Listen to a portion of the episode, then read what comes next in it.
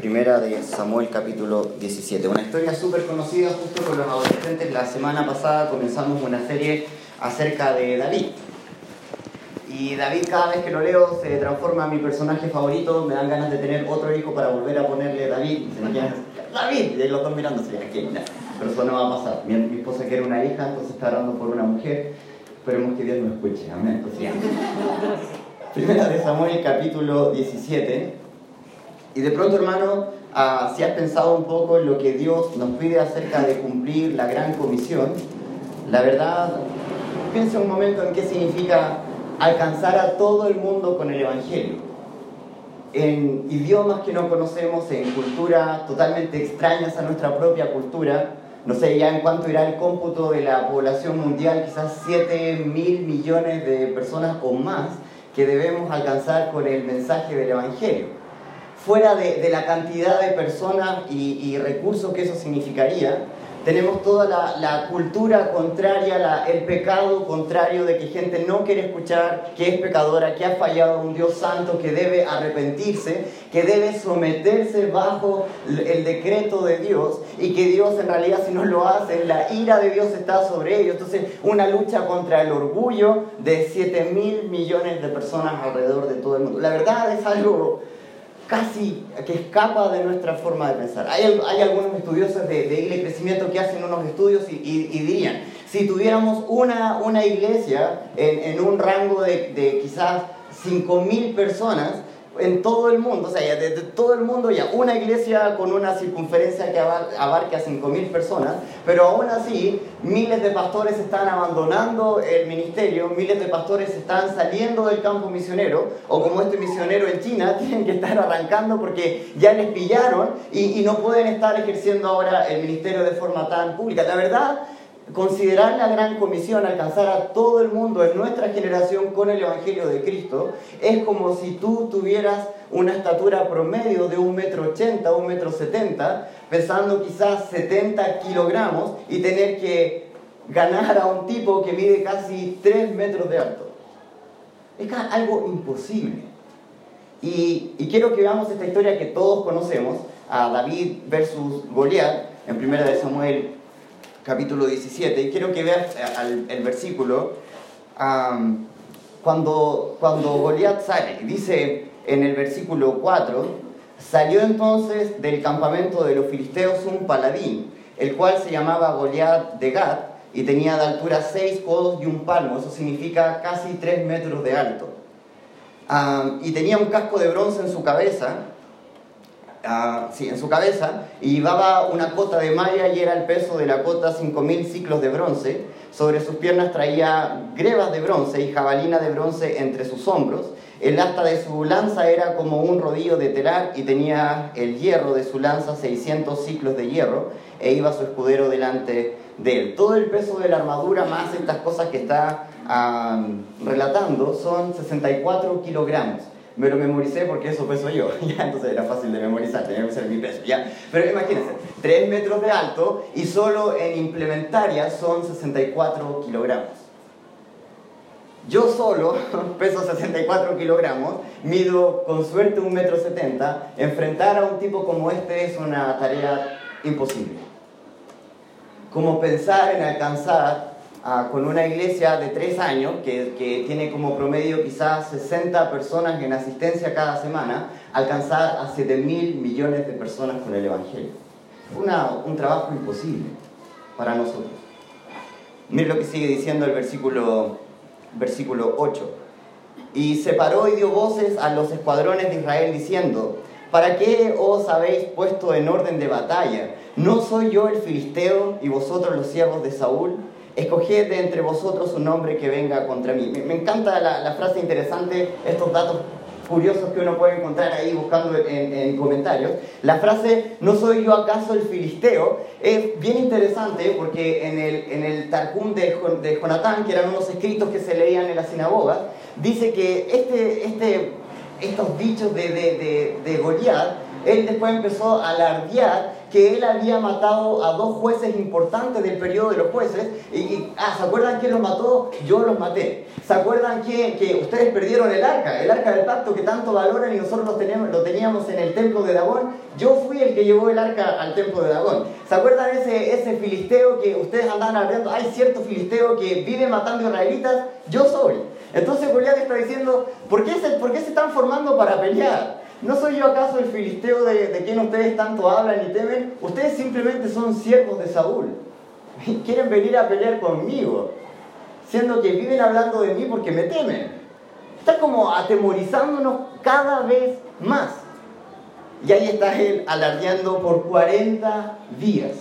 40 días está saliendo en la mañana, ¿Quién va a pelear conmigo? Nadie. Ok, vamos a, almorzar, a tomar la siesta, voy a levantarme la tarde a darles otra oportunidad, a ver si vamos a pelear. Salió la tarde, alguien va a venir, todos corriendo, todos arrancando ya. Voy a ir a dormir, pero pobre de ustedes que mañana no haya alguien que pelee conmigo. Se fue a acostar, se levantó en la mañana, de nuevo, de nuevo por 40 días. ¿Se imagina la, la presión? El, el, la razón por la cual no se están agarrando ejército contra ejército, muchos dicen que al ver el ejército de los filisteos era tan grande como el del ejército de Israel, que en realidad si ellos se agarraban estaban diciendo, bueno, si al final aquí nos agarramos todos contra todos, va a quedar la embarrada, no sabemos quién va a ganar, al final vamos a morir todos y nadie va a ganar nada. Entonces por eso llegan a, a, al parecer llegan a este acuerdo de resolver la guerra a la antigua, ya, tu mejor soldado contra mi mejor soldado y así mejor aquí na, no desparramamos tanta sangre, lo justo y necesario y acabamos el tema más rápido. Pero por 40 días no hay nadie del ejército de Israel que quiera enfrentar a Goliat porque es imposible ganarle.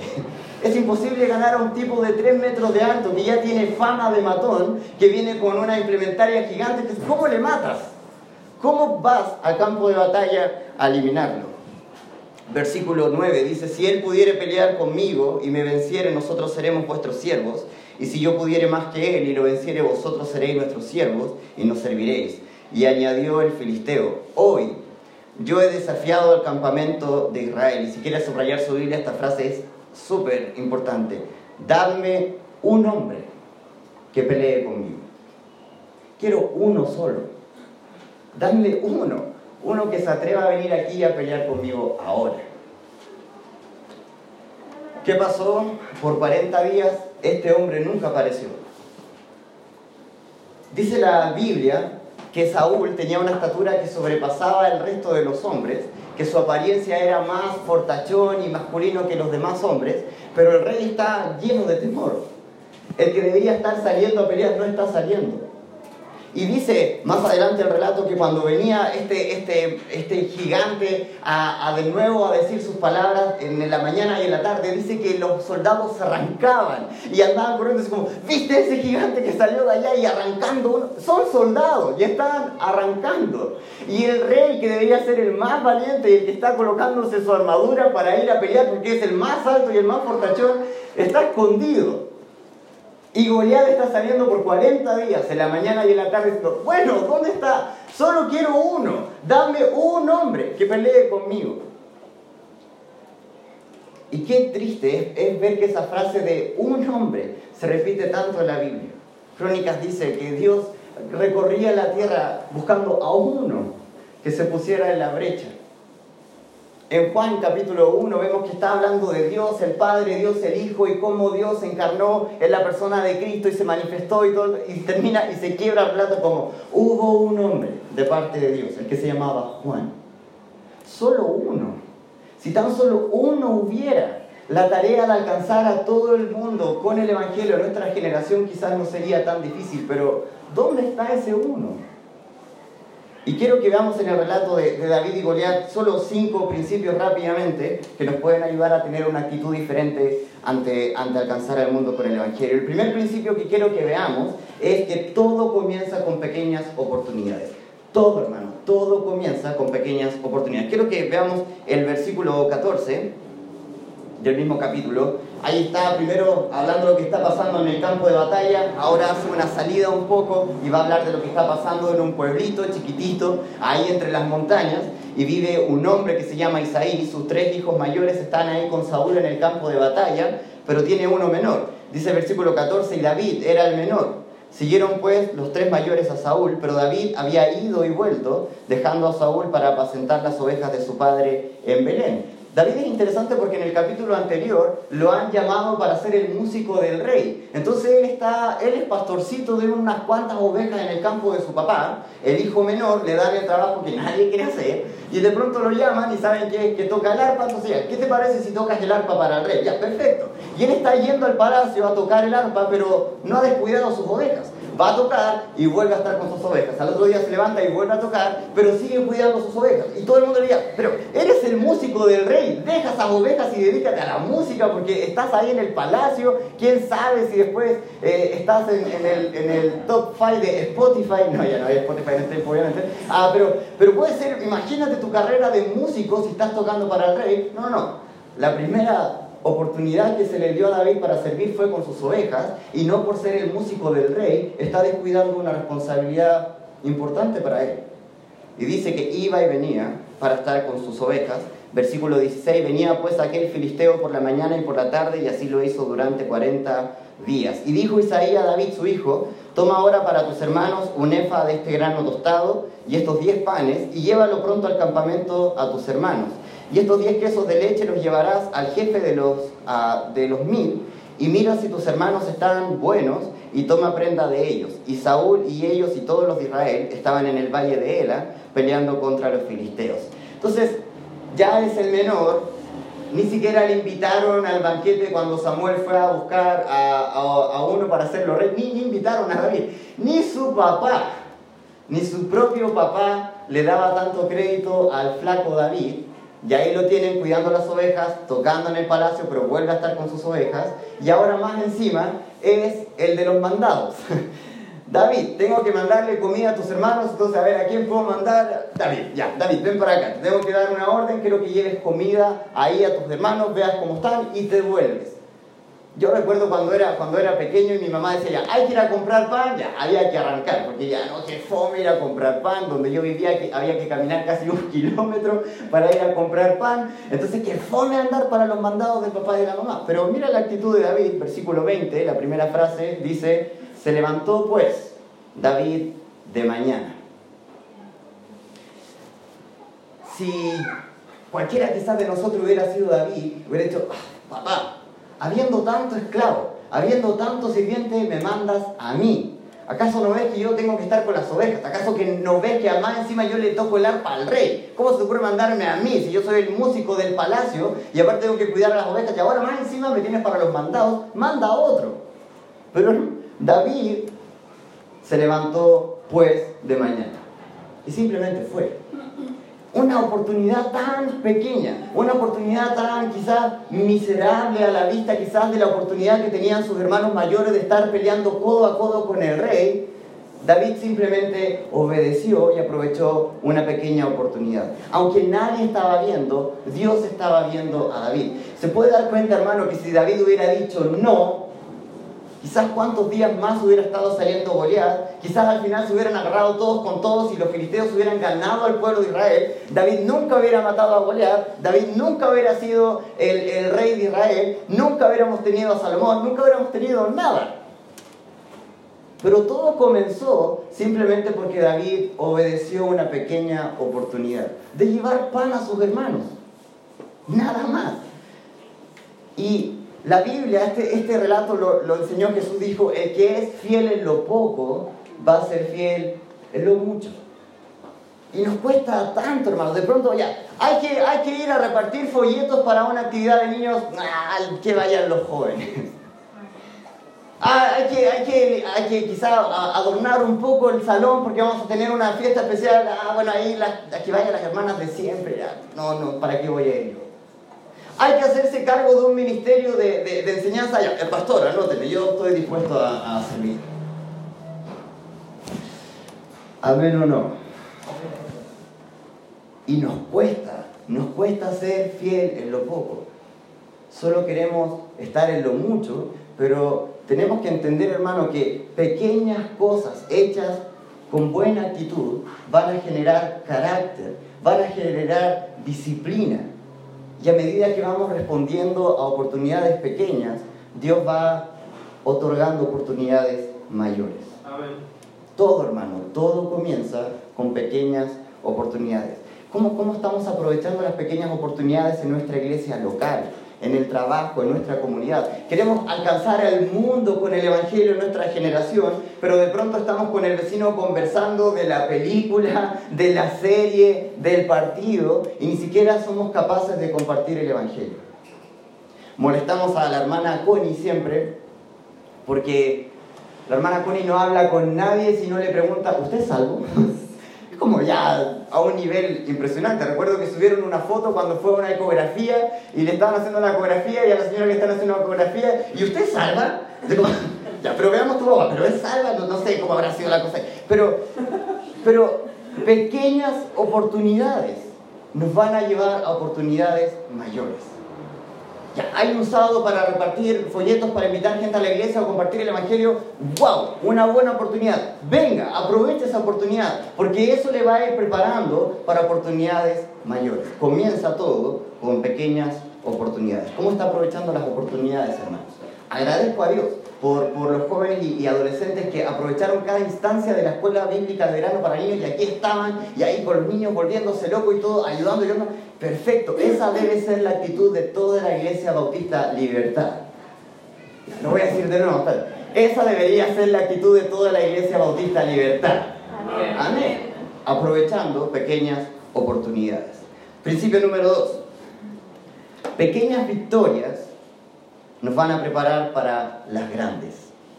Pequeñas victorias nos van a preparar para grandes victorias. Mire lo que dice en el versículo 34. ¿Qué, ¿Qué, está pasando? Que David empezó a preguntar, ¿y aquí qué van a hacer al que mata a este gigante? ¿Qué le va a hacer? Ellos están diciendo, el rey le va a dar a su hija de, de, esposa, aparte va a liberar a su familia de tributo, y eso va a pasar a la persona que, que mate al Goliat. Entonces ahí está David preguntando, ¿será tan así? Y le preguntó a uno, y le preguntó a otro, a otro, a otro, para asegurarse bien que, que nadie le está modificando la oferta, hasta que se entera de que eh, le dicen a Saúl que hay un joven que está preguntando mucho y Saúl lo manda a llamar. Entonces llega David al palacio ahí donde está Saúl y dice, yo lo voy a matar, yo voy a matar a ese gigante.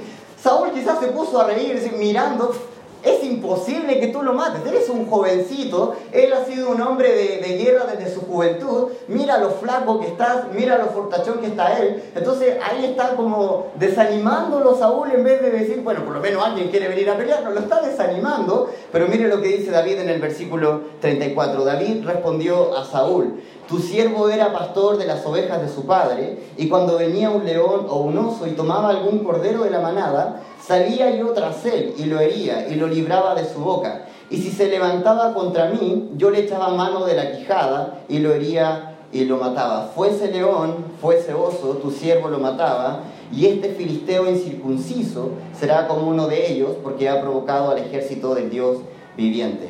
Añadió David, Jehová, que me ha librado de las garras del león y de las garras del oso, él también me librará de las manos de este filisteo. Y dijo eh, Saúl, a David, ve y Jehová esté contigo. ¿Sabe por qué David no tenía tanto temor? Porque ya había estado en batallas no menores. Era interesante, pero un soldado podía salir al campo de batalla y matar soldado que se le pusiera por delante, pero si salía un oso o un león, arrancaba. Algo bien extraño. Y David estaba ahí todo flaco, todo pequeño, todo delicado, diciéndole a Saúl, quiero matar a ese gigante. Todo riéndose. Y David, pero espera, tranquilo. Yo cuido ovejas en el campo, nadie quiere hacer eso, yo lo entiendo, todos ustedes se ríen porque yo solamente soy pastorcito, pero tranquilo. Cuando un león venía y agarraba a mi oveja, yo salía y lo agarraba a él. O si venía un oso, yo le sacaba de la propia boca al cordero y me iba, y si el, y si el oso se ponía medio choro también conmigo, quería seguir peleando, yo dejaba oveja ahí, perdía y peleaba con él y lo agarraba y le pegaba, le pegaba hasta que lo mataba. Y todos están pensando, wow, eso no es menor. ¿Han matado leones en serio? ¿Han matado osos en serio? Sí, bueno, no yo, Dios ayudándome, y así como Dios me ayudó con el león, como me ayudó con el oso, me va a ayudar también con este gigante lleno de valor. Y, y, ¿sabes por qué de pronto no tenemos valor para hacer grandes cosas para la obra de Dios? Porque no estamos teniendo pequeñas victorias en nuestra propia vida espiritual.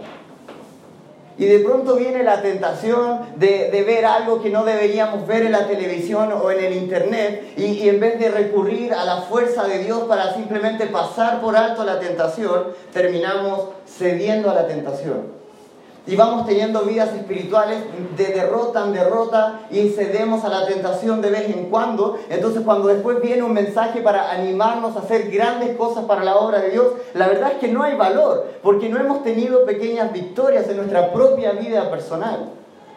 Y estamos ahí todos acobardados para hacer algo grande para el reino de Dios porque simplemente no hemos escuchado de victoria en nuestra propia vida quizás en cuánto tiempo. Y debemos entender que victorias tan pequeñas como no ver lo que tenemos que ver, no considerar lo que no debemos considerar, el trato que debemos tener hacia nuestro cónyuge, votar a nuestro orgullo para entregar amor y servicio a otros, esas victorias nos van armando de valor para grandes hazañas para la gloria de Dios, como alcanzar a todo el mundo con el Evangelio. Y de pronto, hermano, estamos como tan dormidos como iglesia, porque hemos perdido batallas tan pequeñas. Y cuando se nos habla de alcanzar a todo el mundo con el Evangelio, la verdad, ni queremos despertar al respecto, porque estamos tan dormidos. Y debemos entender que victorias en la vida espiritual no son físicas. Hermano, usted puede ser súper fortachón, usted puede ser bien fuerte, una mujer bien fuerte, pero quizás con una voluntad bien débil. La buena noticia es que Dios es el que pelea por nosotros. Si está cansado, si está débil, hermano, la buena noticia es que Dios es el que pelea. Y, y David está diciendo, ya, yo no maté al león, yo no maté solo al oso, Jehová lo hizo conmigo. Y si lo hizo con el oso y con el león, Jehová también conmigo va a matar a este gigante. Hermanos, hermanas, si ha tenido derrota al último tiempo, la buena noticia es que con Dios siempre hay esperanza, siempre hay un nuevo inicio, pero deje de vivir una vida de derrota y comience hoy a ganar pequeñas batallas para que Dios nos lleve al campo de batalla mayor y podamos ganar la batalla gigante que es alcanzar a todo el mundo con el Evangelio en nuestra generación. Debemos entender que pequeñas victorias nos van a dar valor para las grandes batallas. ¿Está ganando en su vida personal el día de hoy? ¿Cómo están? ¿Cómo están sus batallas? Si no comenzamos a ganar una batalla hoy, tardaremos mucho en la gran batalla por alcanzar al mundo. Hoy debemos comenzar a ganar las pequeñas batallas. Ya, por tiempo vamos avanzando rápido. Principio número uno, todo comienza con pequeñas oportunidades. Principio número dos, pequeñas victorias nos preparan para grandes victorias. Número tres, usa lo que tienes en tu mano, no esperes tener lo de otro. Usa lo que tienes en tu mano, no esperes tener lo de otro. Mire lo que dice ah, en el versículo 38. Y Saúl vistió a David con sus ropas y le puso sobre, sobre su cabeza un casco de bronce y le armó de corazón. Es interesante que es el cobarde Saúl ahora le está diciendo a David cómo debe ir al campo de batalla. Saúl, ¿por qué no te pusiste entonces tú tu armadura y fuiste? No, no, úsala tú nomás, David. Bien raro, Saúl. 39. Y ciñó David su espada sobre sus vestidos y probó a andar porque nunca había hecho la prueba. Y dijo David a Saúl, yo no puedo andar con esto porque nunca lo, practiqué. Y David echó en sí, de sí aquellas, cosas. Versículo 40. Si quieres subrayar, subraya esta frase. Y tomó David su callado, que es su varita de pastor, su palito con que anda ahí dirigiendo a las ovejas en su mano y escogió cinco piedras lisas del arroyo y las puso en el saco pastoril, en el zurrón que traía. Y aquí hay otra frase, y tomó su onda. Es su cosita ahí con que andaba tirando piedras en el campo, quizás a quién o a quién, pero el hombre tenía su onda, la sabía ocupar, y ahí la tenía, a ocupar mi onda también, en su mano, y se fue hacia el filisteo. Mira lo que dice el versículo 50. Dice, así venció David al filisteo con honda y piedra, e hirió al filisteo y lo mató sin tener David espada en su mano. Qué interesante. Este principio se repite por lo menos dos veces en la Biblia. Está llegando Moisés, anda con las ovejas de su suegro, de pronto hay una zarza ardiendo y empieza a hablar con Dios y Dios le está dando una tarea no menor que es ir a liberar a todo el pueblo del imperio más grande que son los egipcios y la pregunta interesante de, Dios es, ya, ¿qué tienes en tu mano? Una vara. Perfecto, vamos a usar vara entonces. En el Nuevo Testamento hay 5.000 personas que hay que alimentar y Jesús está diciendo ya, denle de comer a estas 5.000 personas. Y todos están como, no hay plata para esto, necesitaríamos el sueldo de todo un año y ni eso alcanzaría para alimentar a tanta gente. Lo único que tenemos son 5 panes y 2 peces de este chiquitito que está acá. Ok, usamos 5 panes y 2 peces. No importa lo que sea, hermano, Dios puede usar lo que está en su mano. Pero debe ponerlo a disposición. No debe esperar tener los estudios que ha tenido el pastor Jason Hall o la experiencia del pastor Francisco o, el talento que tiene el hermano, el hermano Samuel. Usted debe ocupar lo que Dios puso en su mano ahora y hoy. Debe ocupar usted lo suyo, no esperar tenerlo de otro. Ahí están llenando de, coraza y cascos a David y David ahí como robot caminando. No, sácame esto. Yo sé usar bien mi palo y sé usar bien esta onda, así que esto vamos a usar. Pero ¿qué está en su mano, hermano? ¿Qué es lo que usted tiene que debe poner a disposición en las manos de Dios? Es fácil dar lo de otro. ¿No me cree? Hermano Marisol, ¿quiere cinco mil pesos? ¿Sí? ¿No? ¿Sí? ¿Sí que 5 mil? Samuel, dale 5 mil a la hermana Marisol. Es súper fácil. Es súper fácil dar lo de otro. Y de pronto hay que, hay que alcanzar a todo el mundo con el Evangelio. Bien, ahí está el pastor Jason para que él se rompa los pies con el pastor Francisco ahí invitando a personas. Ellos lo pueden hacer. Hay que, hay que, hay que ver cómo financiar el, el ministerio del, del, pastor Jonathan Ramírez ahí en Ecuador. Ahí los dos hermanos, ellos tienen suficiente para, para dar ahí para el campo misionero. Es súper fácil darlo de otro. Pero debe entender, hermano, que Dios puso algo en su mano y puede estar preguntando hoy, ¿qué está en tu mano? ¿Qué debes poner a disposición? David solo tenía una vara y una onda y Dios lo usó.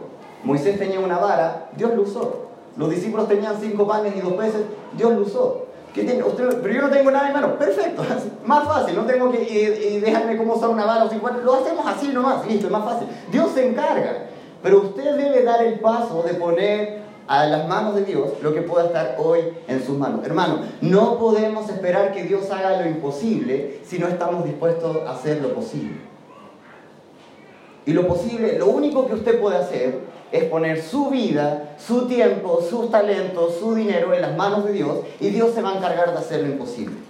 Pero debe partir hoy usted haciendo lo posible. Deje de dar lo, que, lo de otros o esperar tener lo de otros. De hoy lo que está en su mano. ¿Qué es? ¿Qué es lo que tiene en su mano? No importa lo que sea, no importa si no es nada, úselo. Úselo. Usa lo que tienes en tu mano, no esperes tener lo de otro. ¿Qué tienes en tu mano el día de hoy? Cuarto principio, ya vamos a ir finalizando. Ten una gran pasión por un gran Dios. Sabemos que David comenzó, llegó al campo de batalla porque ocupó una oportunidad pequeña, que era simplemente llevar comida a sus hermanos, está ahí en el campo de batalla, recordando que Dios ya le ha dado victorias antiguas, entonces tiene toda la fe y el coraje para tener una victoria nueva y más grande. Ha puesto todo lo que tiene en su mano y él sabe usar bien su vara y su onda y sabe que Dios la puede ocupar porque finalmente es lo que él está colocando en manos de Dios para hacer lo que Dios quiera. Pero ahora lo que va a mover a David de una forma mayor simplemente es su pasión por el gran Dios que él tiene.